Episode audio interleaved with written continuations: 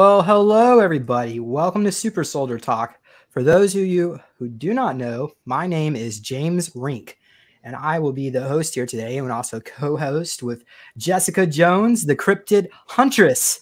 Uh, so uh, I'm, I need to put your uh, content. What's your website? I am gonna I'm, I'll update the description while you um, oh yeah, it's easy. Thanks for having me here with you tonight, James. My my website is thecryptidhuntress.com. Uh, and my YouTube channel is the Cryptid Huntress. So you guys can find me over there. Awesome. Okay, and we also have the amazing Jimmy Paine, um, part of the he was in the part of the Men in Black, and he was on the positive side.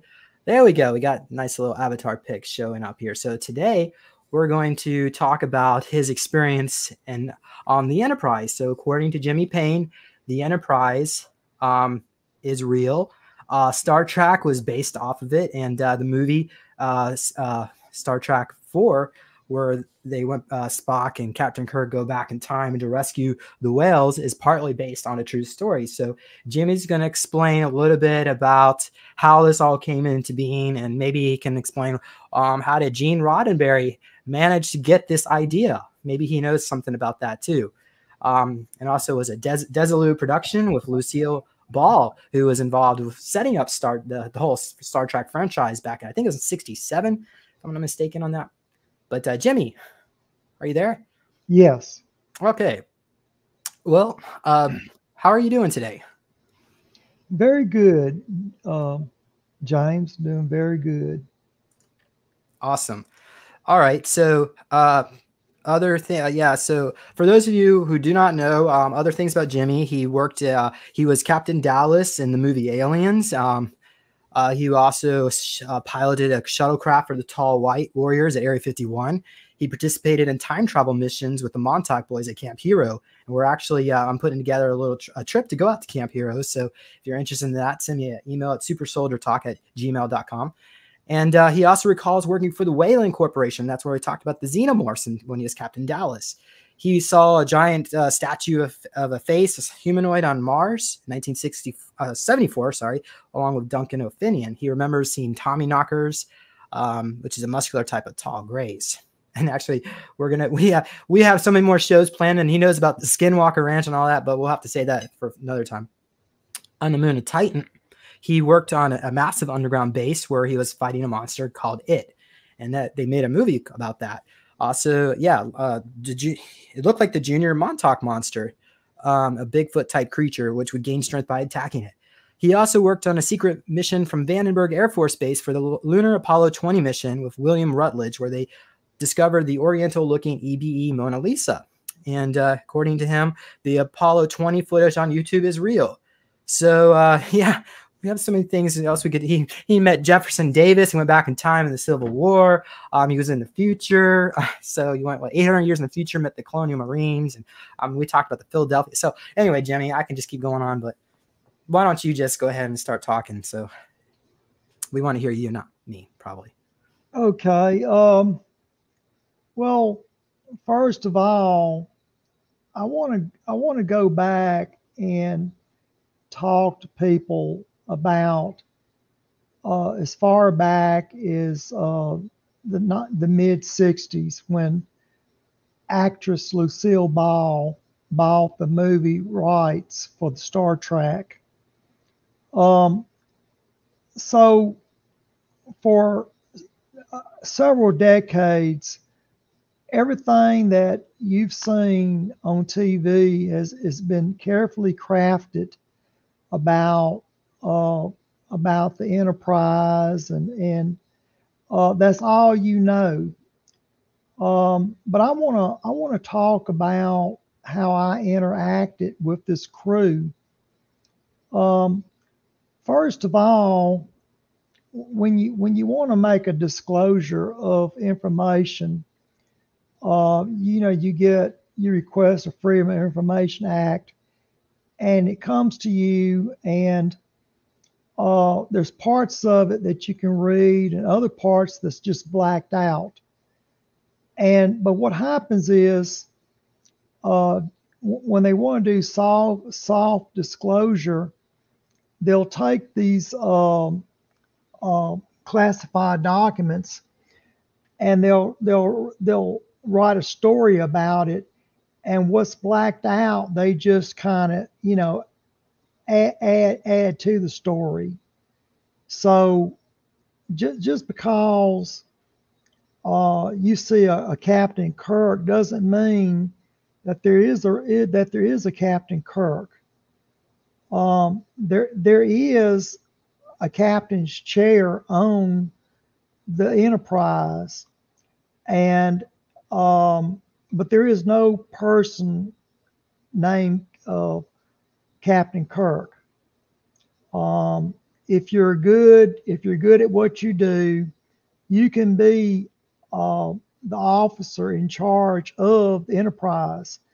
Now, I have flown the Enterprise in the captain's chair, but I'm not.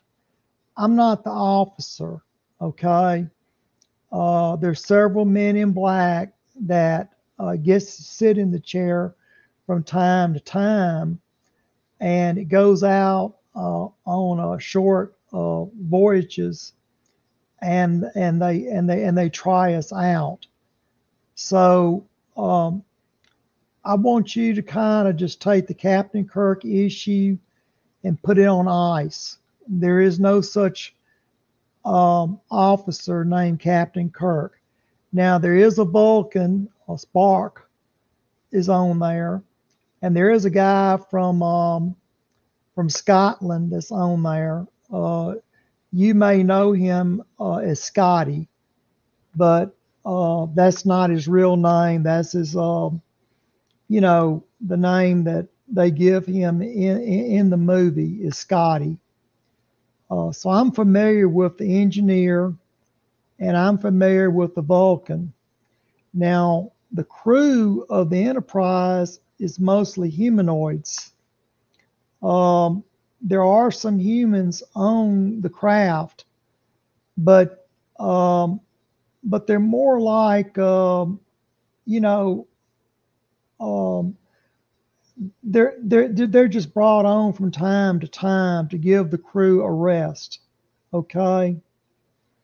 Um, now, let me explain how I got involved with the enterprise. Many, many years ago, when I was uh, stationed out at Area 51, um, I worked uh, along with the Tall White Warriors. Uh, one in particular was Range 4 Harry. And when I first got introduced to him as a child, um, he gave me some chores to do, like go feed his horse, uh, Star. He had a horse named Star. And I would feed the horse. Uh, the horse was uh, wasn't a four-legged horse, but a six a six-legged horse, like you would see out of the movie Avatar. Okay, this horse has six legs to it instead of four. And um, but when I was through feeding his horse, there were some holding tanks like catfish ponds. And uh, I would get a five gallon bucket of, of fish and I would go out to this these holding tanks and I would throw fish into the tank. And I had uh that was the first time that I encountered a Plerasaurus. Uh, now, a Plerasaurus, if y'all don't know, is an ancient sea creature that lived 65, well, it went extinct 65 million years ago. That is the Loch Ness monster. Nessie is what I first encountered. And Nessie, I would say, is at least 85 feet long, perhaps longer. She's about the, the, the size of a whale, her, her belly but her neck is very long. She's got a, you know, flip four flippers, and um, she's very playful. She's kind of like um, well, like an orca, or or a dolphin or a seal. Um, she's she's very friendly, and Nessie had give had gave birth to a baby uh, calf, and that that that animal was about the size of a Volkswagen. Okay. Um, so that's how I first got to knowing about the Loch Ness monster. Okay, well, you know, years pass and I had to grow up. And uh, so it was in those holding tanks for a number of years. And I believe why it was taken out of uh, the lake in Scotland is because you had people trying to hunt down and, and, and kill these creatures. And, uh, you know, so it was an endangered species, is what it was. Okay, well, I'm going to forward up and go forward a number of years here. And when I first met a Vulcan, I met Spock's uh, niece, and I had never, um, I had never dated a Vulcan, you know, and um, but anyway, she seemed like a nice, friendly person, and um, I gave her, I had a, I had a Hershey chocolate bar, and I said, "You want? Would you like a candy bar?" and she ate the candy bar. Well, Vulcans have a, uh, they're high, you know, they, they need certain types of food. They crave uh, high calorie uh, foods. And she was going through her seven years of heat where her blood boils. And in other words, she's in heat. And um, so I, you know, that began, that started up a romance between me and her. And I was, and I liked, I liked her, you know, I didn't care that she was a Vulcan. I just, I liked her as an individual. And I had never met Spock, you know, at that point. Um, but anyway, um, I got in good with her. And uh, the next thing I know, I met Spark, and um, he was a science officer, and um, and I went on a couple of missions with him. But uh, the first one that I'm going to talk about tonight is the one where uh, two whales were transported off Earth. Now that is what the movie says, is that um, the Vulcan uh, goes back in time and they get these two whales and they uh, transport them off Earth because Earth is in danger. Okay, well, in reality, Earth was not in danger. All it was was that these two creatures were endangered. Uh, so the problem, the problem that we ran into is that the enterprise is not made to lift uh, anything that heavy. You have to have these creatures in a tank, and and you know one gallon of water weighs 8.3 pounds. So you're talking about an Olympic swimming pool size tanks for for these um, for these Polarisauruses here, okay? So the Enterprise was not designed for that. So what we did, we had to, to get some, uh, I had to get with the engineer, which is Scotty, and I we had to bolt on eight thrusters onto the back of the spacecraft. Now we have two massive thrusters on the back of the Enterprise, but we had to bolt on uh, four, um, yeah, that picture to the left, to, to right there to the left. Look to your left. Yeah, that one right there, James. You see those two big thrusters on the back? Well, there's a beam that comes up from the fuselage, and that beam that comes up, we had to put on four boosters there on on on the left side and another four on the right side, just to give it the power to lift up uh, to lift up these these uh, these marine mammals because the, cause the water in the tanks uh, was pushing the craft to its limits.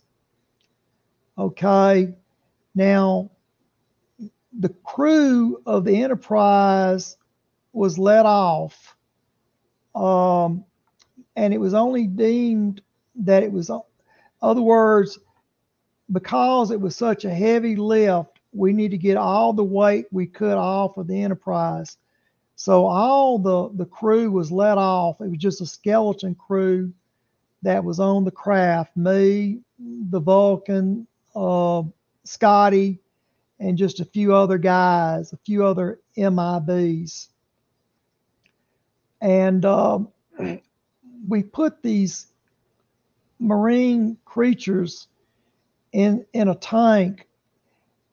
And as we were trying to break out of Earth's gravity, we had an I beam that snapped, and we had partial flooding. We had we had um one of the tanks ruptured, partially ruptured, and we had flooding in the Bay Area, um, and uh, at least at least what waist deep. So but, so the ship looked like this. Yes. Uh so the bay was at at the bottom here where this. Few, yes, yes. Okay. Now, now I want to say something. Um, when the Phoenix Lights occurred in 1997, that was that was the Enterprise. When, uh, above Phoenix, there is what what they were looking at. Um, and um, so a lot of people, you know, they want to know what the Phoenix Lights were. Well, that was the Enterprise. Okay. Uh, but anyway, getting back to my story, um, as we were taking off, one of the I beams snapped in the uh, the holding area, and we had a partial flooding, and but we were able to get up into space. And um, we had a special hatch uh, door on these tanks. We could connect it to, to the to the tank outside and uh, open it up and, and let these creatures into the other spacecraft. Uh, so just because you see a movie about whales isn't necessarily true. Uh, there's some truth to it yeah, there were two marine animals, all right, but it was a Loch Ness monster and and and, and the little baby uh, creature.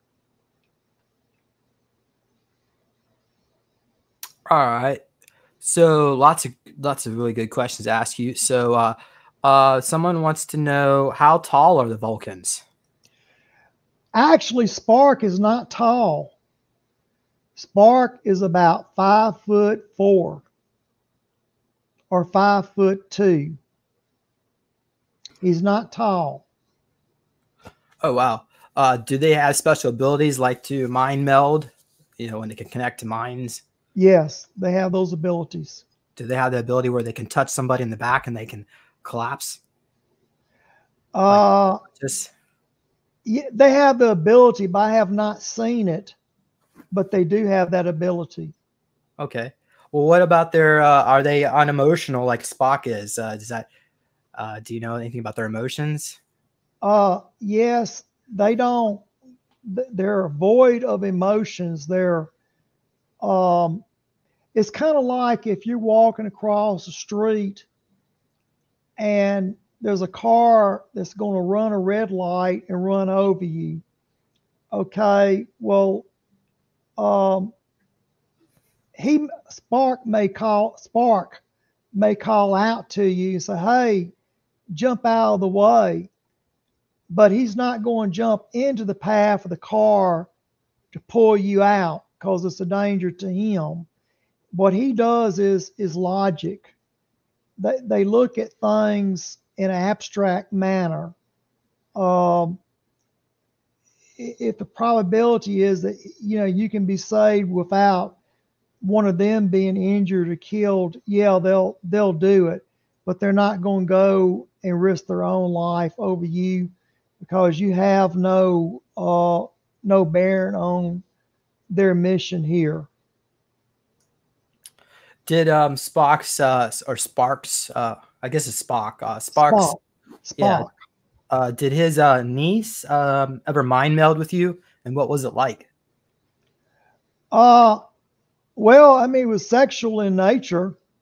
Uh, so, it was it was everything was sexual with her. Uh, she liked to touch my ears and rub my ears, and it was an it was kind of like an uh, um, opposite opposites attract each other. Okay. Um, she's very um, uh, curious ab- about me. Okay, Jessica, you have some questions you want to throw throw at our special guest here. I mean, did she have pointy ears? That's what I'm wondering. Did you? I don't know if you answered that already. her her ears were somewhat pointed, but I wouldn't say it was like that in the movie. Um, they're kind of uh, a little larger than normal, um, and they're they they do kind of go back in in uh, backwards into their the base to the back of the skull. Do they find uh, the odor of humans to be detestable? Uh, I never had that problem with her. Um, I think I think I don't know if she'd ever been with a human before. Um, but it wasn't a matter of her being a Vulcan or or me being a human. It's just that sometimes opposites attract, and that that was what it was with her. And and I like I said, I had a Hershey chocolate bar, and they just crave chocolate. Now, um, Spark, uh, he prefers peanut butter. They have to have uh, a real high calorie um, to function. Okay, they, in other words, they eat a lot of junk food. What we consider junk food is is is is they have to have it for the to because they get they get weak if they don't have a high calorie food. Not necessarily healthy, but a high calorie food. Did they have food replicators on the Enterprise where you could get uh, get those food products? James, when uh, when I was there, uh, you have to remember uh, they eat that food all the time, and when they come to Earth, I mean it's like a paradise to them. You know, why would you want to eat the food on, on the Enterprise while you can, you know, get some peanut butter or a Hershey bar? You know what I mean? Uh, it'd be just like you going to school and you know what what's in your cafeteria you know you'll eat it but let's face it you know it's not like you going out to a fancy restaurant did you ever eat the food from the replicator uh no well i i ate rations um what I ate was what the what what the military well, what we carried on. Um, I can't eat all the junk food that that the Vulcans eat. Okay, um, they're they're definitely love junk food. Um, like you go to a um, like you go you go to a a store and there's a nab machine, okay, and it's got peanut butter in uh, nabs in there, and uh, just just basically junk food. Uh, they they they crave it. They wouldn't they wouldn't want to sit down and eat a nice steak or you know, or either a, a nice bowl of soup. What they want is is high calorie uh, junk food. Oh wow! Did you ever? Did they ever tell talk about their homeworld, uh, planet Vulcan? Uh, yeah. anything about it? What can you tell us about planet Vulcan? Uh, well, there's a Mount Sinai there that uh, I went to it one time and I looked at it, and it's a very high mountain. Uh, I, I, I will compare it to Mount Everest here on Earth, and part of their ritual is that they have to climb the mountain. Okay, and um, that's just something that they go through. Now, the females are a little different. Um, the the females, um, okay, like Spock's mother, uh, uh, when when when Spock's father died, uh, Spock Spock didn't send his uh, father didn't send his mother any flowers, and this enraged all the the female Vulcans, and they wouldn't cook for him. So I was having to go around and break into these nab machines. I didn't have no money, but I would have to break in these nab machines and take a duffel bag and get all these uh, crackers and peanut butter uh, uh, nabs out of it and bring bring to him because uh, he had angered uh, the females in his clan. Okay, um, but he wasn't being ugly to his mother. They just what it is. They don't they don't show emotion. Okay, they're void of emotions, and uh, but every once in a while, a female Vulcan will put her foot down and uh, this time they did on him. Wow. Is uh, planet Vulcan uh, volcanic? Uh, James, uh, I, did not get a chance to explore the planet, but it definitely had mountains on it. So if you have mountains, it's it probably was volcanic, you know, at some point. Do you know anything about the? Uh, I think it's called the Pon farr, if I'm not mistaken. Their their mating ritual what happens what i guess once every seven years yeah that's what happened when i met his niece she was going through that where blood catches on fire i didn't know anything about that when i when i met her and uh but she like i said uh it was love at first sight when i gave her the uh the hershey bar you know uh, Je- jessica you have some questions what do you think what should we ask them next? I, I, of course, my well, my my questions would generally be more about uh, the Loch Ness monster type of dinosaur. Um, now, was that was was this? It's like the Loch Ness monster. Did it come out of Loch Ness? And uh, and it was it what we would consider to be Nessie? Yes, it was Nessie. And uh, now let, let me say this back in like 1940, um, during World War II, the early days of World War II, an Italian pilot was doing a reconnaissance mission over in Scotland. And he was uh, flying across the lake and he saw the Loch Ness monster and he went ahead and dropped a bomb on on on the lake and the, one of the monsters uh, floated back up and but what happened was he he went back and he filed it with the Italian Air Force. Mussolini picked up on it, you know, and Mussolini took it seriously. So, anyway, the Italian army contacted the German army, and uh, propaganda propaganda ministry minister uh, Goebbels uh, got the report, and he thought it was a, just a bogus, you know, that, that the British had made all this up, and he dismissed it, you know.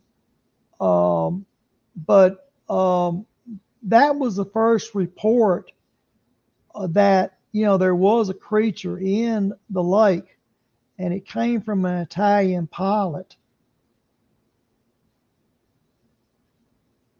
Wow. So I just uh, the article there on the military.com.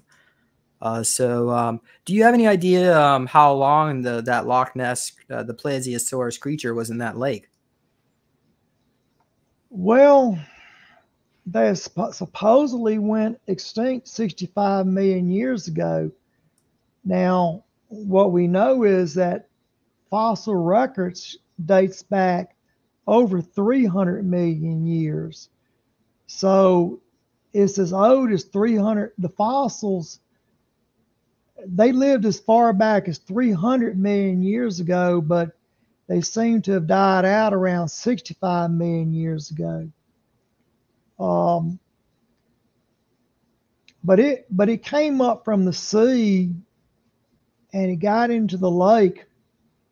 Um, and apparently maybe it maybe it was just trying to give birth in calm waters, you know, away from the sharks. Um, that might be why it went up into the lake because of the sharks out in the uh, the sea there. So, uh, one theory is that there's uh, more water underground than there are on, on the surface. So, there's giant oceans that flow deep within the earth, and that these creatures can go down there, and that there's an entrance that they can go all the way up into Loch Ness. Um, so, what, what do you what do you think of that theory? That there's probably more of them on this planet deep in the earth. Well, James, uh, the, the part about you know, underwater caves, that's probably true, you know. Um, I believe if there were more of them, we, would have seen it by now. I believe that, that Nessie was the last of, of her kind. Now, what happened to the male that got her pregnant, I don't know. Um, maybe it died or, or somebody shot it. Um, maybe you know pollution or whatever. So this article here uh, states that in 1965, two men aboard the Alvin submarine spotted an animal at 53 uh, feet deep within the Atlantic Ocean. One of the men stated that it looked exactly like a plesiosaur and described it as over 40 feet long. So I, I, think, Jimmy, there's a lot more of these creatures still within the earth. But um, yeah, I guess you say they're really shy, shy creatures, maybe well, contact it, with humans. It it definitely was friendly. Um, you know, it would she would flat she would flat flip her fins and splash water on me like like a uh, a dolphin would. I guess she did that to cool me off because, like I said, in a desert it gets pretty hot. Um, I believe that you know, had I got into the tank, I might could have rode her like like um, you know, like like you would a dolphin or whatever. I, I didn't do that. You know, um, you know, like I said, I mean, uh, I, I do believe that it had to be transported off world because it would have been shot or killed. There, there's no doubt that that it would have been harmed and I, I do believe that um, Area 51 did the right, responsible thing uh, to save this creature. Uh, that's kind of unusual in MIB, Men in Black, but uh, but but that I, I I did do that. Um, you know, transport this creature off world. You know, but um, did it well? Did the Vulcans tell you anything about its history? Where where these creatures came from? Maybe there's portals on, in the ocean where they're they're coming from other worlds. What do you think of that? No, I don't think there's portals in, in, in the ocean, and I don't think I believe I do believe that they were they all life on on Earth was seated here by other other intelligences. Okay, and I, I if I recalled right, the mission was uh, and and if I'm going back a number of years, I believe that mission, if I remember right, was called Noah's Ark. In other words, where you you get uh, two of each type of creature, and and you put it on a on a vessel, um, you know, to save it. Uh, I believe that was the name of the mission of the Ark or Noah's Ark or whatever, but it was definitely to uh, preserve the animal. Do you have information about what happened? Uh, what caused the flood? James, I, I'm, I, I mean, I'm not, I don't have any information on that. Uh, all I know is, is that, um, my orders came in that, you know, we had to get this creature transported off world. And, um, you know, I, I was caught up in it. Okay, so let's discuss. So they, how do they actually catch it from uh, Loch Ness? I, I can't tell you, James, because uh, it was already at Nellis when I got there. Um, I, I, I do I do know this. There's been a number of um, organizations or, or clubs or whatever through the years, uh, like the, the Loch Ness Society, um, where these people go out and they put sonar in the lake and, and, and they and they and they um, you know they search for this creature. Um, that creature hadn't been in that lake since I was a kid. Okay, and and you still have people eh, uh, funding expeditions to look look for it, it, it it's gone. Okay, the creature's gone. Um, Je- Jessica, um, do you know about any other um, reports of plesiosaurus sightings around the planet? Uh, not necessarily plesiosaurs, but we do have lake monsters, which could be similar to to what Nessie was. Uh, we also we have modern day da- dinosaur sightings all over the Appalachian Mountains right now, uh, and we have uh, pterosaur sightings all over North America at the moment. So for whatever reason, we're we're having an uptick and just seeing them. Period. Lots of reports of velociraptors through the mountains. So it's just something else to have to look out for when we're out there camping and doing our Bigfoot research. Great. Thank you. All right. So I guess we can probably move on. Um, oh, let's discuss the actual um, the the the construction of the tank. In the movie, they uh, mentioned about a material called transparent aluminum, and uh, Spock traded. Um, I think didn't he trade Velcro uh, for um, or, or maybe that was a different movie. I don't know, different version. Does anybody well, know? Oh, go ahead. Well, yeah. I mean, we he we got in there and uh, re-engineered, you know, uh, some lighter, stronger material, you know, um, t- to make it with. Um, you have to remember, the enterprise can't manufacture anything; it has to be sourced uh, locally from from from Earth.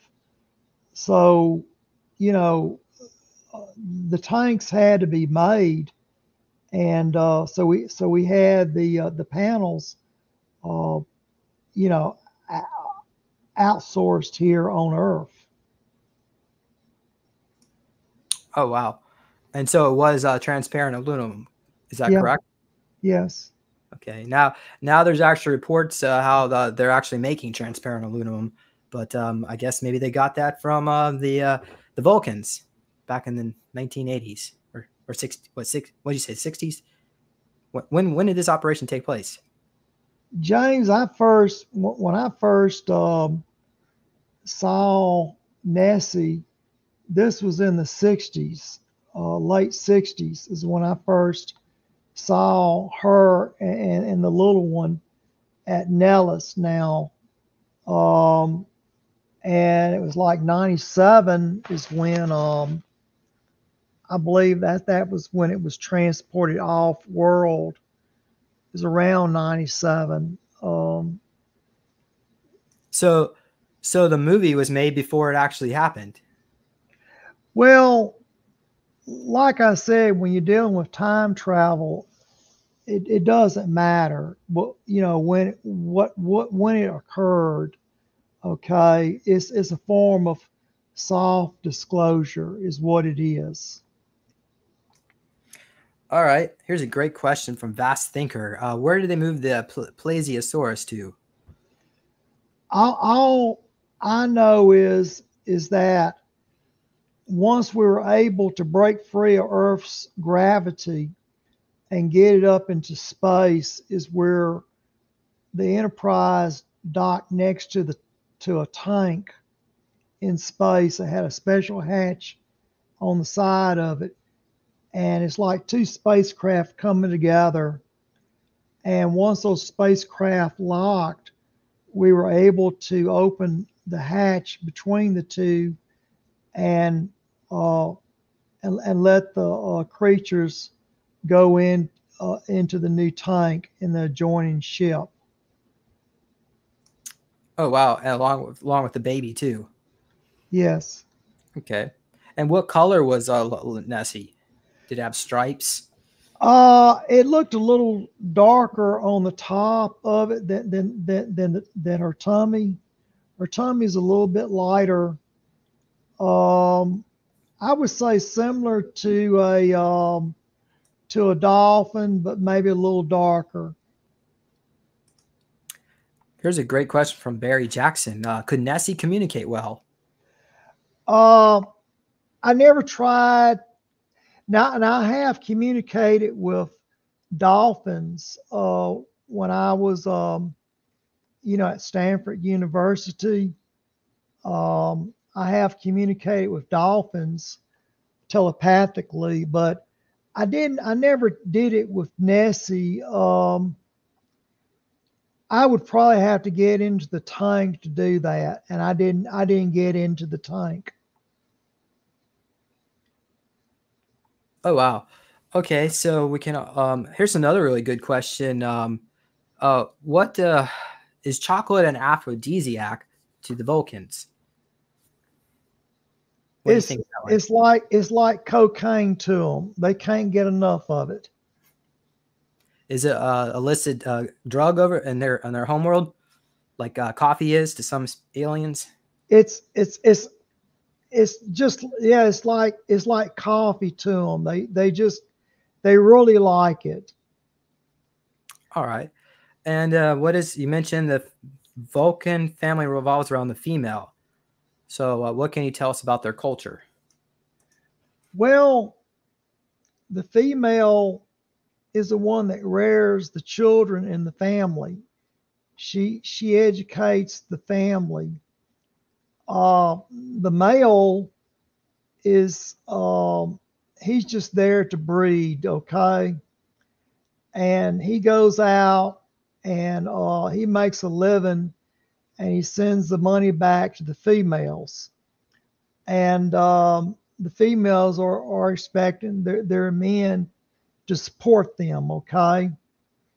And, um, but and it, with Sparks, uh, it, the, the thing with him was was that when his father died, uh, he didn't send his mother flowers, and that's what got him in trouble with the other females. So, um, so you know, he's not a bad person. I mean, that's just the way. That's just it's just their nature you uh, know. So, uh, Jimmy, do you have a hybrid child out there? Yes. Really? Uh, from this this woman, I should mention. Not from her, as okay. far as I know, not from her, but uh, from other um, other females. Yes. Jessica, you want to you want to throw a few comments or questions out?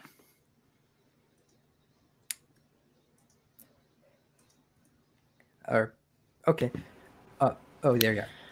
I'm sorry. Are you talking to me? Because I just Yeah, my, my, my audio just cut out. Sorry.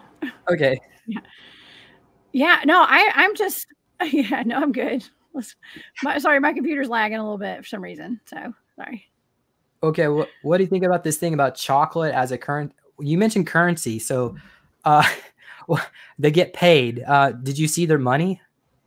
Well, Why would they need money if they have replicators? What do you think about that, Jimmy? I, I'm sorry. Can you rephrase the question? I'm a little Well, well, you, well, you said Spock gets paid. So what? What? What do they pay him in chocolate, or do they pay him? I mean, what? Sir, what? What is their money? I like? didn't. I didn't say he got paid, James. All, all I said was, was that if you if you if you own the Star Trek, and you eat and you eat the food there, it's it's bland. Okay. Uh, Earth food is much more interesting to them because um, some of our food is high calorie food, and they crave it. I mean, it's just like cocaine to them. Uh, something sweet.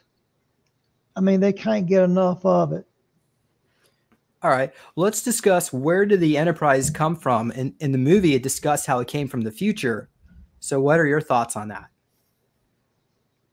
Well, it, I think it's it came from a little everywhere. Uh, whatever they could source, a part here or a part there. Um, I mean, it doesn't matter what world it what what, what it's kind of like you're building a car, uh, and your and your car, the parts are made in Japan, but it's assembled in Mexico.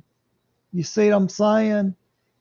And uh, it has to have some parts made in the United States. So it's kind of a global vehicle, and that's what that's what the Enterprise is. This uh, great question from Ricky. Uh, does the U.S. Navy or Space Force operate the Enterprise? Um, U.S. Navy doesn't. Space Force uh, is in its infancy right now. Um, eventually, the Space Force will have spacecraft. They got them now, okay? Uh, the problem is, is that if you take um, an astronaut and you send him up in space, once he goes in the Van Allen radiation belt, um, his cells are damaged by the radiation. Now, my cells cannot be damaged uh, because I'm genetically enhanced. So, the average um, Space Force cadet cannot take the radiation past the Van Allen radiation belt. They simply can't take it. Uh, they would they would come back. They would either be ate up with cancer or they would be sterile. Oh, so so you're saying the astronauts that went to the moon uh, came back sterile? No, they weren't up there that long. Um, what I'm talking about, if you stayed out there long enough, you you would you would lose body mass. Uh, you just would you can't. Your our bodies are tuned to Earth. Okay, our moon. We need our moon because without the moon, um, it affects your your biolog your biologically affects you okay um yeah we can go off world you can go off world but you would have a you have a much shorter life is what i'm saying you wouldn't live um 85 or 90 years old you wouldn't make it you, you die relatively young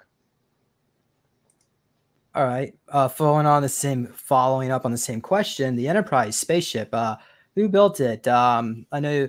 It, do you think they were military, Earth military contractors, or yes okay? yes And did they build up from this time in this century or a different century? Uh, Lockheed, Northrop Grumman, Boeing, Douglas, they all helped build it. It's a part here and a part there. And these these um, defense contractors, they do play a role in the future. However, um, their employees will be replaced by robotics. So um, it's all automated in the future. Well, they'll probably have uh, replicator machines that can replicate a whole uh, flying craft, craft or flying cars, all sorts of fun things. well, the the United States is not going to last much longer. Um, these companies do go forward into the future, but um, without humans, I mean, it's, it's machines building machines. Okay. So it's very different. Uh, Lone Runner is ask, asking, um, is this the only one of those crafters? or more like the Enterprise out there? Uh, there's more like it, um, but I, I don't know how many they are. Uh, but they're very if, they're very very few of them. Um, you have to remember you have to have a crew that can man it, and most of the the crew members are humanoids on on the craft. There's very few humans because of the Van Allen radiation belt. Okay, there's very few super soldiers that can can actually go on those craft, and I was one of them. Uh, quick question from Karen, and then I'll let uh, Jessica chime in. So, uh, why were they replacing the people robots at uh, those companies? Well, it's it's like this. Uh, in the future, um, we you know machines get more advanced. Um, and you have to remember, uh, you don't have to pay a robot. You know, uh, it doesn't call in sick. I mean, it doesn't demand more money. Um, and uh, but if you're going to build a robot to go into deep space, uh, why not build one that you can keep home and and and build the craft with? Great. All right, Jessica, what, what questions do you want to throw in there?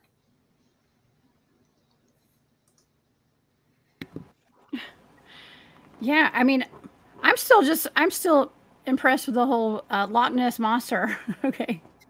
I'm like, that's why I'm here, y'all. I'm the crypto lady. Okay. Um, but where where exactly did they take Nessie and uh, and her child? Like which planet did they go to? I mean, and are they reproducing right now? And are have they repopulated Jimmy? I mean, do you have any of that information? I can answer part of the question. Now, when I first started um, going in, in outer space as a child, and this is not with the Enterprise. This is with another group of extraterrestrials that, uh, you know, my teachers. Um, I went to a planet and I actually saw dinosaurs on it. So, what I thought, and I'm going by what I, my initial thought was, was that I believe that those dinosaurs were brought to Earth um, and and turned loose, and um,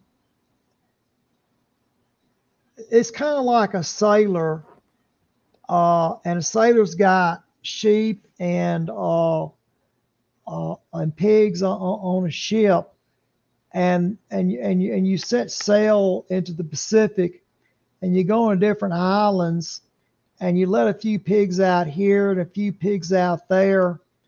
And then when you come back a few years later, you have, you know, the pigs have multiplied, the goats have, have multiplied, and you have a food source.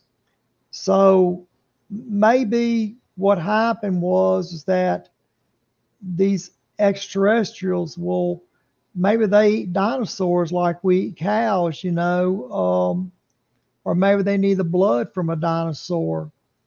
Um, but I do believe Earth was seeded by these extraterrestrials.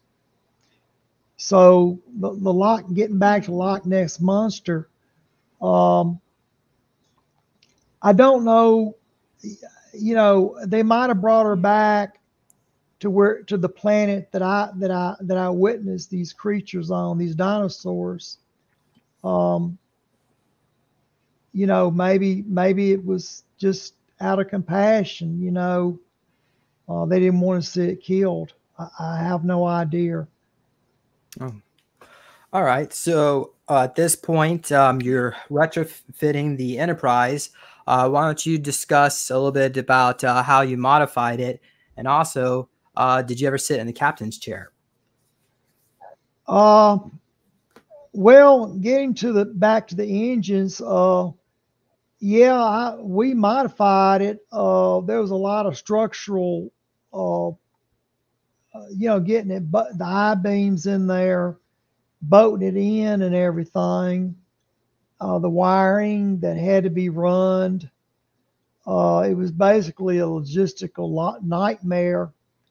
Um, but between me and the uh, Scotty, you know, we were able to get it done. But um, um, you know, the main the main engines were the ones driving it. They just needed a little extra thrush. Now these engines we bolted on were about the size of a school bus, maybe a little larger. But they they they were four on each side of, of these beams that uh, that V-shaped out. Now, as far as far as the captain's chair, yeah, I, I've sat in the captain's chair before, but you have to remember, um, we took turns uh, flying flying the Enterprise, and you can only stay on your feet so many hours a day, and you have to have somebody at the helm flying this craft, you know, around the clock. Did you uh, feel anything really special about sitting in the captain's chair, like from other connection from other captains? No. Um, when I grew up, James, um, I, I, was trained to uh, to work on these spacecraft and to fly them. Okay, uh, and it was just like another another spacecraft. It was another uh, duty that I was performing. Um, a, a, lot of the shows you see on TV about the about Star Trek is all hyped up. Okay. Um, if there's anything, I would have to say the crew of the Enterprise is real sober. They're they're they don't never smile um, and it's a weighted responsibility on them. Okay. And, um, and when I gave them a break, other words, when I when I came on there, I was giving one of them a break, and and they they're they're just they're tired, you know. Um, they've been you know they've been up there a long time, Oh wow. Uh, did you happen to try any of their uh, Synthehol or maybe some of the uh, Cardassian uh, Kanar or Klingon bloodline, blood, blood wine, um, anything like that? No, uh, I was too busy working in the uh, in the propulsion room. You know, I had my hands full. Um, the hours are long, and when you go in there, you know, you just work. I mean, you you're just you're on your feet constantly. Okay, there there's no loafing around on that craft whatsoever. Well, what about uh, the holodeck? Did you uh, work out some scenarios on how to construction scenarios in the holodeck? Explain that a little clearer to me. uh uh like the holographic type the, the, theatrical production, anything like that? Maybe go back into the 1820s to visit uh, Charles Dickens' uh, London. Anything? Did you do anything like that with maybe that's not, not no, not on that mission. I was too busy, James. I was just, you know, it, it was just too. It was just too much wiring, too much piping. Uh, there was there, there's no there's no playing around on the craft at all. Uh, there's but just you do just, confirm. Yeah, there is a holodeck. You you confirm that, correct? There is a holodeck there. Well, yeah. I mean, all that's on there, but um, I, I mean, I, I I didn't have time for that. Um, you know, I'm we're having to get this craft ready, modify it, and and that was the mission. Now, if if I was stationed on there, uh, with more missions, maybe yeah. I've only been on it a few times. I so, was on there. Go ahead. This uh this is a great comment. Star Trek. Oh wait, not that one. Sorry, not that one. I just oh well, they said something. Oh, here it is from Chad. No holodeck on the original Enterprise. So um, you're saying that they actually did have a holodeck on the original Enterprise. So the movie got it wrong, or the television show. Sorry, James think of a holodeck like a movie theater, okay? All right. I would imagine, or like a VCR, I would imagine the regular crew probably had that, you know, and that they, live on that thing, you know, 24 7, 365, okay? I, I don't live on it. I mean, they live on it. I just went on there just short for short periods of time. And but when I did go on there, it was usually something very big going on. All right. So you put on uh, eight thrusters on the Enterprise, four on each side. Um, the Enterprise is meant to be in zero gravity, so the weight of the crew, yeah, all that had to be slimmed down to get this uh, plesiosaurus on board with the tanks. All right. So then you got these uh, boosters and you transferred. Uh, so did they actually like beam it? Like, um, I mean, we didn't actually talk, talk about the teleporter technology, uh, but is there a teleporter in there? And did they, did you teleport onto it or did they teleport the, uh, the plesiosaur? What can you tell us about that? Uh, it, yeah, it was teleported, but it was in a tank. It's got a tracking device on it. Okay. Um, it, it you know, kind of like a cargo plane where the back door of the cargo plane opens up and, you know, you, you drop your cargo out or you either you load your cargo in. Uh, that's, that's how that was. Okay. Um, like I said, the Enterprise is built for zero gravity. And when we brought into the Earth's atmosphere, um, it, you know, it, it just, yeah, I mean, yeah, it could go into Earth's atmosphere, but not with the weight that it had on it. It's lucky it didn't crash and, and kill us all when, when, we was trying to take so, off with this. So what what kind of sounds was it making while you're going lifting up into orbit? The worst sounds that you would ever believe. It it was very uh, scary. Uh, the craft uh, was was the it was it was reaching a stressing point. In fact, we did have a beam that an I beam that gave away, and we had some partial flooding uh, from one of the tanks into the Bay Area.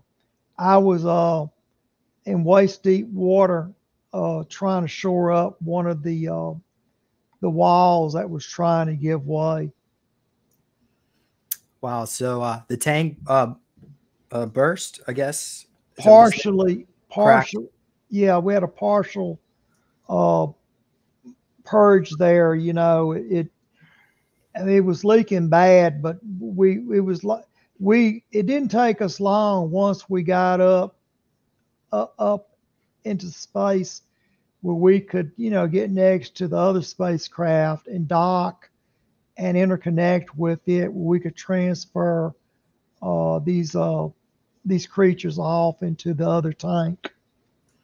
Wow. So here's some great questions. By the way, Jessica, if you want to throw some more questions, just just welcome just to to push me out. Uh, you can hit it.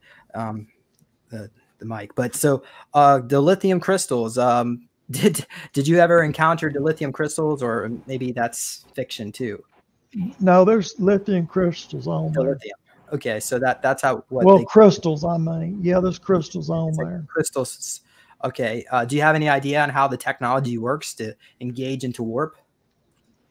Well, it it's electromagnetic. I mean, it's it's um it's got at least 10, 10 warp speeds too. It's kind of like a like a transmission on, on your vehicle when you put your foot all the way to the pedal, you can feel it changing gears. That's kind of like warp drive, you know.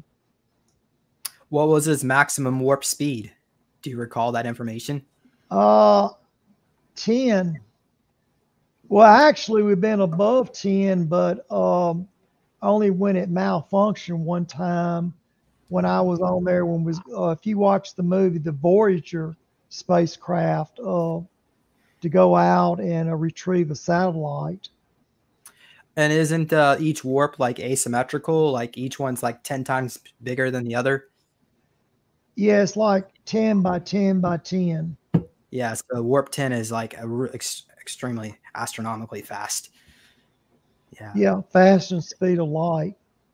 Uh, so when you um, when you uh, sent the, the the the word out to move forward, what was your special word? The all, all Star Trek Star Trek captains have a like uh there's engage with Picard and you know. So what what was yours? James, uh, there's the way I just flew it was, you know, get in there and, um, you know, gave the commands to the computer. Uh, I can't really tell you about what the others, uh, just just because they said it on a movie doesn't necessarily mean that that's the way it's being flown. Okay. Um, I can only tell you about that particular craft. Okay, can you tell us about the Star Trek uniform? Did they have that uh, that logo where you would you press the button and you it's a communicator Yeah, and it, it looked exactly like it uh, uh, they had they had the shield, the the um the Star Trek uh triangle. Yeah, they All had that. uh so um you can confirm that it looks like this. Similar to that. Yeah. Wow. Okay. Um, did they have like tricorders too, where you can analyze someone? Yeah. I'm sorry. Could you clarify that a little bit? Uh, the tricorder. Uh, it looks like a, a like a um, a cell phone, but it could pop like the old flip phones that I guess some people still use. I don't still use those things, but They have, yeah. I mean, they have all that. They uh, what I, I tell you, the phasers, the little pistol, um, they have that.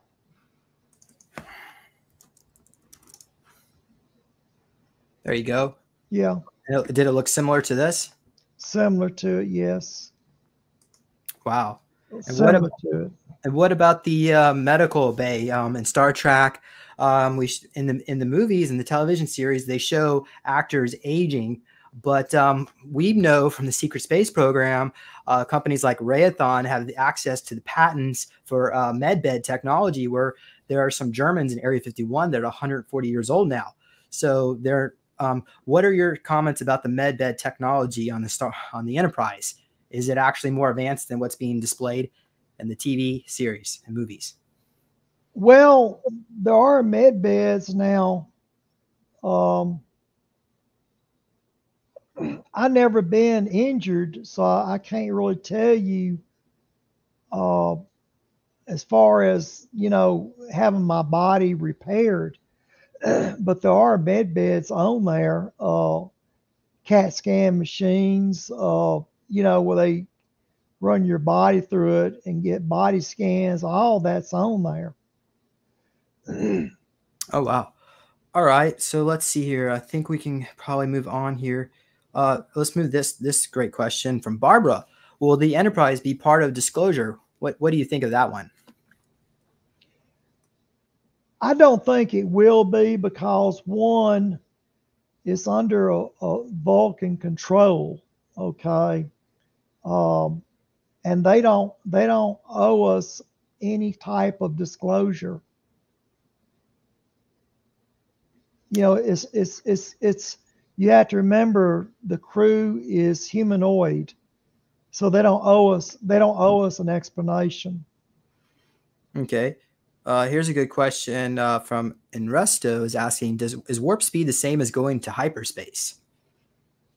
Yeah you, when you get to going with this thing, it goes.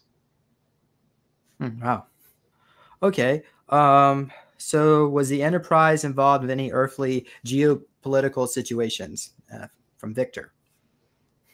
You being like interfering with Earth's history? Yeah, like the law of non-interference. Do they practice that, or is that something? Yes, they they don't they don't interfere with anybody. Okay. Well, um, can you comment about uh, Vulcan? I'm sorry, um, Klingons or Ferengi, the Borg? Are these also real ET, or is this just something fictional?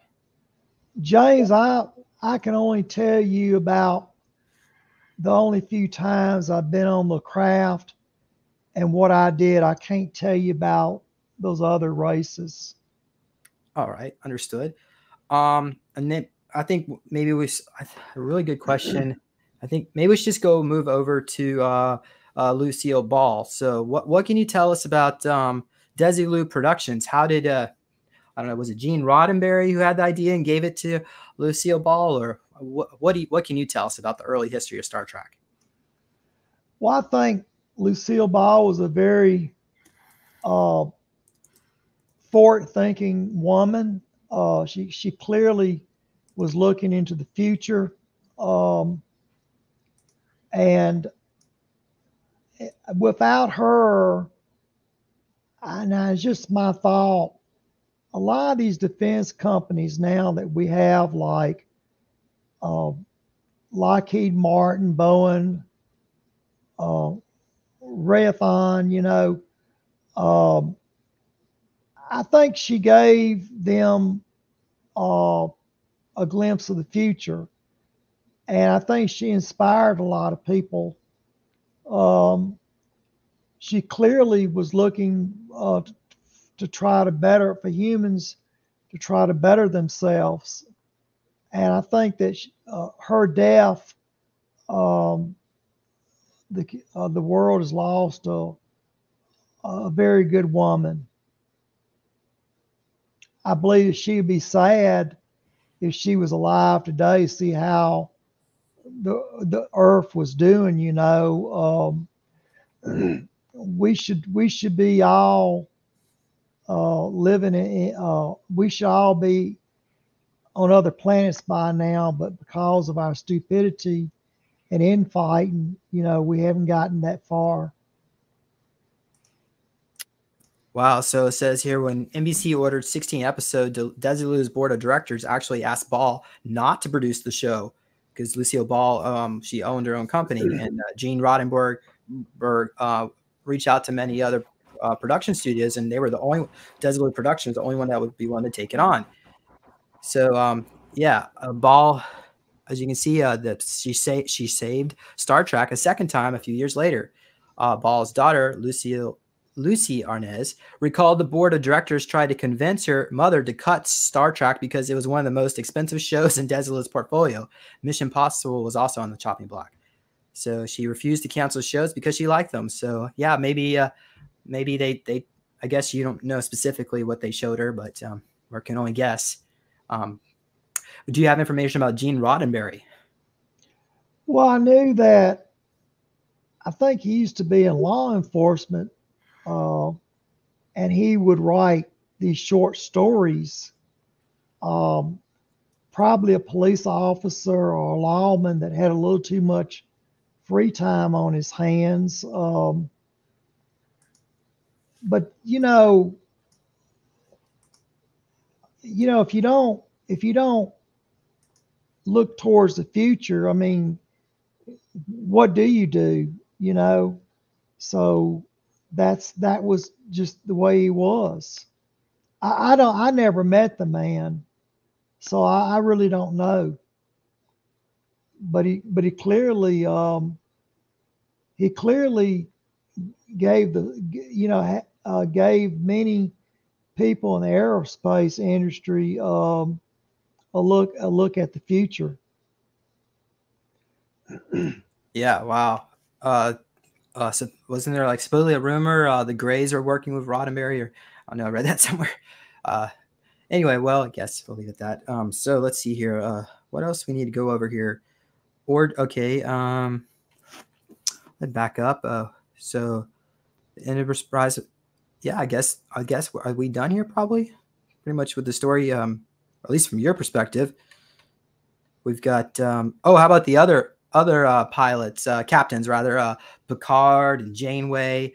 Are those also fictional uh, creations too, or did you know Picard? James, I, am like this. Um, if Captain Kirk was fictitious and made up, why wouldn't the other ones be made up as well?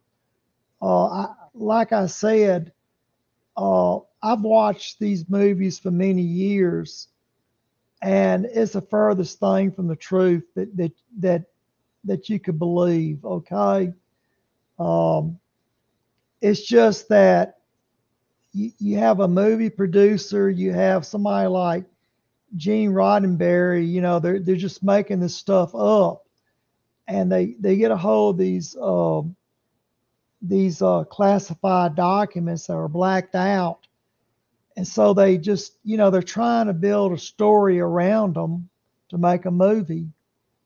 And uh, so that that's where all these other characters come in at, you know, um, is out of their imagination.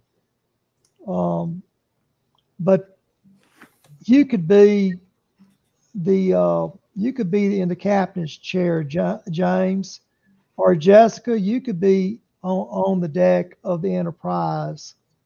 Um, it's wide open, and um, it's it's if if you truly believe in yourself and you're good at what you do, um, you ha- you have a future with um, with, with this type of um, with technology. Star, with Starfleet. Yeah, Starfleet. So, so are you saying the organization known as Starfleet is that real? I'm sorry, what'd you say? Is the organization known as Star Trek Star Star Starfleet real? Uh yeah, there there's there's a Starfleet. I've been out in deep space fighting um and um there there are many starships in deep space um, but uh, so, go ahead. So, well, uh, so according to the Star Trek series, uh, planet Earth goes through some kind of nuclear war, and then um, humanity finally puts aside their hatred and anger, and then they start. Uh, that's when uh, was it Zach Zephyr Zach Zephyr Cochrane, I think, uh, supposedly invented the warp engine, and then uh, the Vulcan showed up as part of the policy of first disclosure because now they're a warp um, spacefaring civilization. Uh, so then uh, I guess eventually the whole Star Trek universe starts emerging based in San Francisco, where Starfleet Command is located. So are you do you think that perhaps maybe that happens in our future? This, uh, no, because San Francisco is gets wiped off the face of the earth, I mean, it's not going to survive a nuclear attack. Uh, it goes back again where these writers start uh, plugging in this information and you know making up stuff. Um, yeah, but this is like maybe 300 years into our future. So maybe maybe it gets totally annihilated. Then people decide to move back in. I guess they can clean up the planet. Do that. Well, um, I've been like 280 years in the future with with the Enterprise, um, and you know, Earth never really recovers after the nuclear war. Uh, it does stabilize, and there are people here, but there are no mega cities um, that you know the way that you see it on the Star Trek stuff. Okay. Um, All right. So can you tell us uh, what what the future is like 280 years from now? What what did you what did you witness? Well, it's very. I mean, Earth is is very very, empty. I mean, there's people here, but um, it's um, there's no cities. You know, it's just as if it never was a city. Or m- most of your buildings have already fallen down. Your your skyscrapers and such. You know, there's still ruins, but it's it's, it's all grown over. Oh wow. Uh, any comments, Jessica? What do you think Oh my about all this? gosh. Uh, I mean, wow. I mean, can we change that, Jimmy, with different timelines? I mean, we seem to be jumping timelines a lot. And uh, considering that Project Pegasus and all these different projects we've had going on with uh, time manipulation, jumping timelines, can we change anything? And, and you know, uh, it's just my question. Can, can we change the timeline uh, to not have nuclear war? I believe it's possible. I believe it's possible. But this is the problem. The reason why the extraterrestrials they don't talk to us or acknowledge us is because we all are in a we all are part of the experiment now. And uh, we we created this problem when we tinkered with time and we first have to admit that we do have a problem. Okay. And if we admit that we have a problem, uh, then they then they might talk to us, but um, but they don't owe us anything. Okay, they don't owe us anything. But yes, uh, I do believe that it can be stopped. Uh, me and James have talked about that a lot because you know I was on on the on the Eldridge when it teleported into the future. Um, and if I was to go back to Area 51, um, what I would do, I would simply uh, talk with the extraterrestrials about resetting the time prior to all the tinkering uh, that's been done to it. Uh, right now, our government is illegal. Um, and um, we created this timeline, and it's very unstable. Oh wow. Okay, so uh, certainly, uh, if you want to learn more about the nuclear war timeline, uh, Jimmy Paine has discussed that in many other videos. Just go back in the history; you can find a lot more about what he recalls happening. Um, but uh, so, for the sake of this show, uh, let's uh, let's try to move on here because I, I think I've actually got some more questions from the audience members. Someone was maybe uh, Jimmy, you can explain this one. Uh, does uh, the Enterprise have a psychic on board to read people's minds and intentions? Well, I, I can do a little bit if I'm close to somebody. Um, I have do have remote viewing capabilities. Um, but I have to be close somebody before I can read their mind. And I'm sure that most other MIBs that were on there have the same ability um, because we're we're trained, you know, to be interchangeable. Oh wow. Okay, and um, maybe you can comment about this. Uh, was Spock a half human Vul- Vulcan? Because from the TV series, we, we learned that Vulcan's mother was a human. Um, so what, what do you think about that one? No, she's she's full blooded. Okay. Um, and so is this uh, another example when Hollywood has gone woke when they made a, a black Vulcan? Uh, uh did you recall interacting with black Vulcans? I never seen a black Vulcan. Um, but you know, the races are are all represented by other other extraterrestrials. So uh, I've seen um, like when uh, Evie Mona Lisa, uh, she was uh, Oriental, you know. So there there are other races, but I've only been around like the tall whites, so I, I couldn't tell you. Um, okay. As far as you know, human human like. Can you comment about how many crew members are there in the Enterprise, and what do their uh, quarters look like? Well, when I when I got on there, they, they had to let the crew off because of the weight issue. Okay, so when I got on it, uh, it was a pretty uh, large vessel. Um, so they they were already off when I got on it to to modify it. Okay. Safety issue.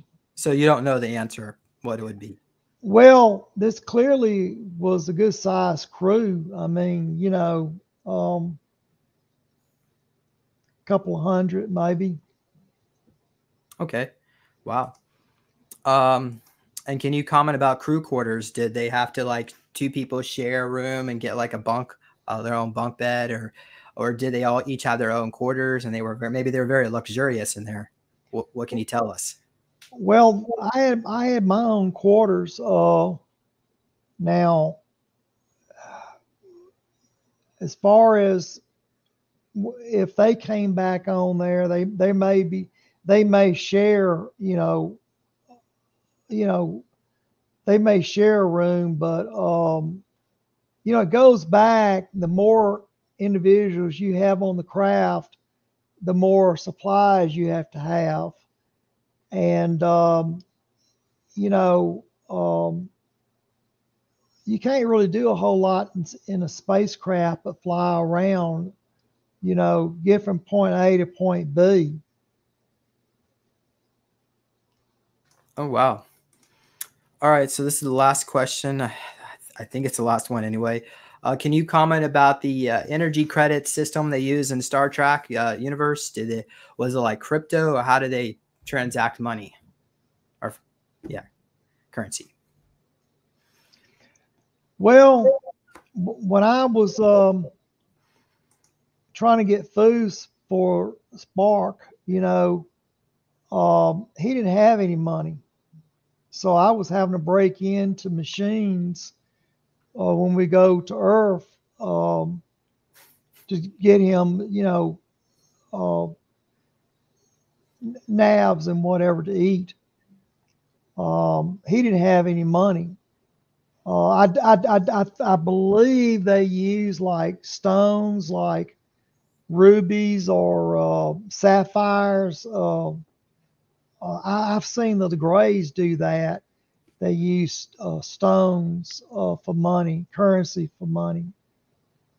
Hmm. Oh wow! Maybe it's like those uh, coins from alternate universes, like over at Mel's Hole that we were.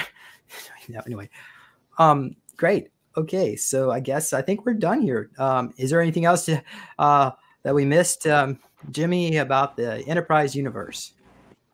No, I just I just want to I don't want to let people down, but I don't want people to go out and buy all this merchandise. And um, you know, the only only ones making any money are the people that dreamed up all this stuff and made these characters up. Okay, and TV's like a drug. You get these people they they watch a TV movie and they start believing in, in a Captain Kirk, and there never was a Captain Kirk. Okay. Um, yes, there is a captain's chair, and it's open to the best man or best woman that can sit in that chair. And um, and don't ever think that the enterprise is here strictly to save Earth. Um, they come and go as they please. Um, and um, and I do know that we have a couple politicians that believe in it, but they're foolish politicians. Okay, the, Jeff- enterprise, the enterprise is not going to help Earth when we have a nuclear war. They're going to be too far out. Oh, wow. We're on our own. Oh, okay. Jessica, any final comments you want to throw in there? What do you think about the how about the snack machines?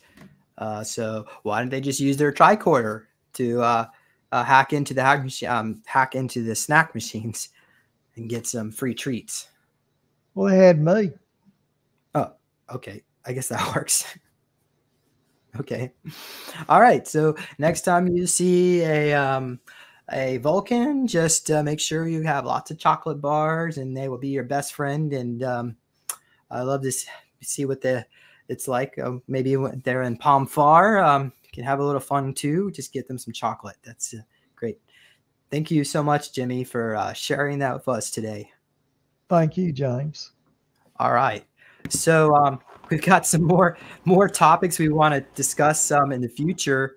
Uh, different um, ideas that we had is what uh, what what else? Did, what did you want to discuss, Jimmy? In other future shows. Well, uh, we could probably do the Voyager. I was on the Enterprise uh, when we hauled in the Voyager uh, satellite. Oh wow. Well, why don't you? You should maybe. Do you is that? Do you need another hour to talk about that one too? I'd rather not do it back to back, James. Um, I'd rather do that in another show where, um, you know, when it's earlier. We, we I'm sure that we don't want to get too much, you know, cram the two together. Um, but let people think about what they want to ask about the Voyagers uh, movie. And when we do get ready to do it, I'll I'll try and answer their questions. Nice, nice. Okay. We also could do a show about uh, the what happened to the kids in Vietnam. Um, um, we can go into uh, Dulce and uh, Schneider. I don't know if that was Phil or his father, but uh, um, uh, New Schwabenland and Buzz Aldrin connection, um, Craft on the Moon crater, uh, the Event Horizon movie, and there's a connection with Kathy O'Brien, and also the World Trade Center. So. Yeah, yeah Kathy O'Brien's with me on the Event Horizon spacecraft. All right. Well, we'll just save all that for a future show. So, um, everybody go to uh, supersoldiertalk.com if you want to learn more about the work that I do.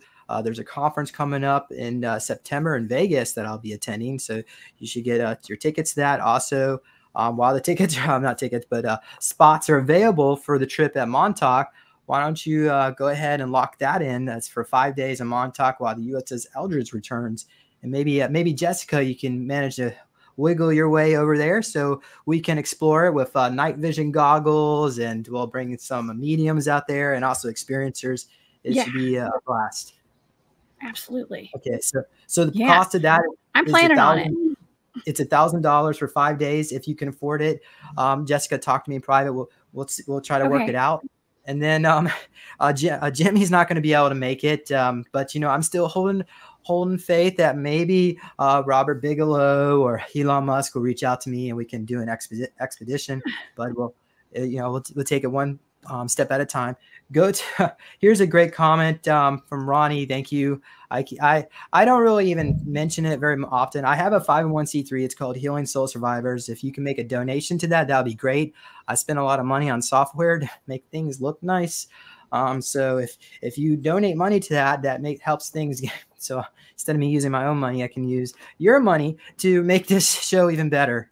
So um, and also this channel is not monetized. I don't I can't get super chats like Jessica does. Uh, I try. Yeah, they, they, found some copyrighted material. I, my channel's been on here for almost uh, oh, wow. 16 years, and they won't tell you where the copyright material is. They just tell you there is. So um, I have no idea where it is, and that's just it. So we'll just make do what we can. Go to Healing Soul Survivors and um, Ugh, that's terrible. Make a contribution. Okay. Anyway, I think that's it. Yeah. Oh, oh, you know what? If you want to get a copy of my book, go to neologicaltech.com.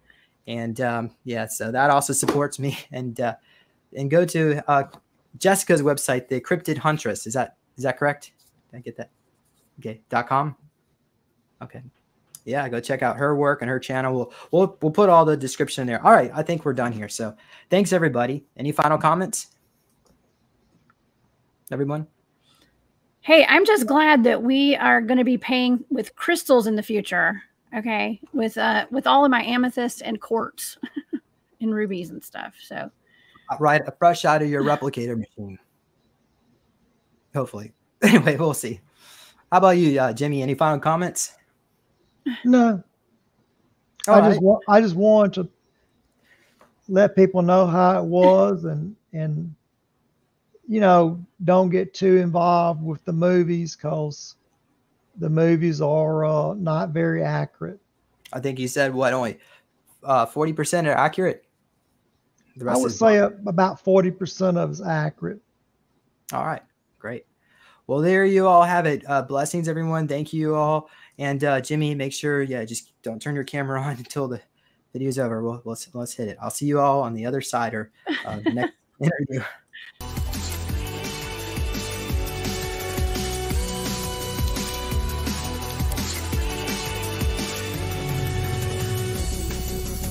Please consider supporting Super Soldier Talk by purchasing your own Neo Meditation device. Your Neo Meditation device will help you reduce stress, integrate trauma, enhance intuition, enhance clairvoyance, and enhance creativity. Get yours now at www.neologicaltech.com.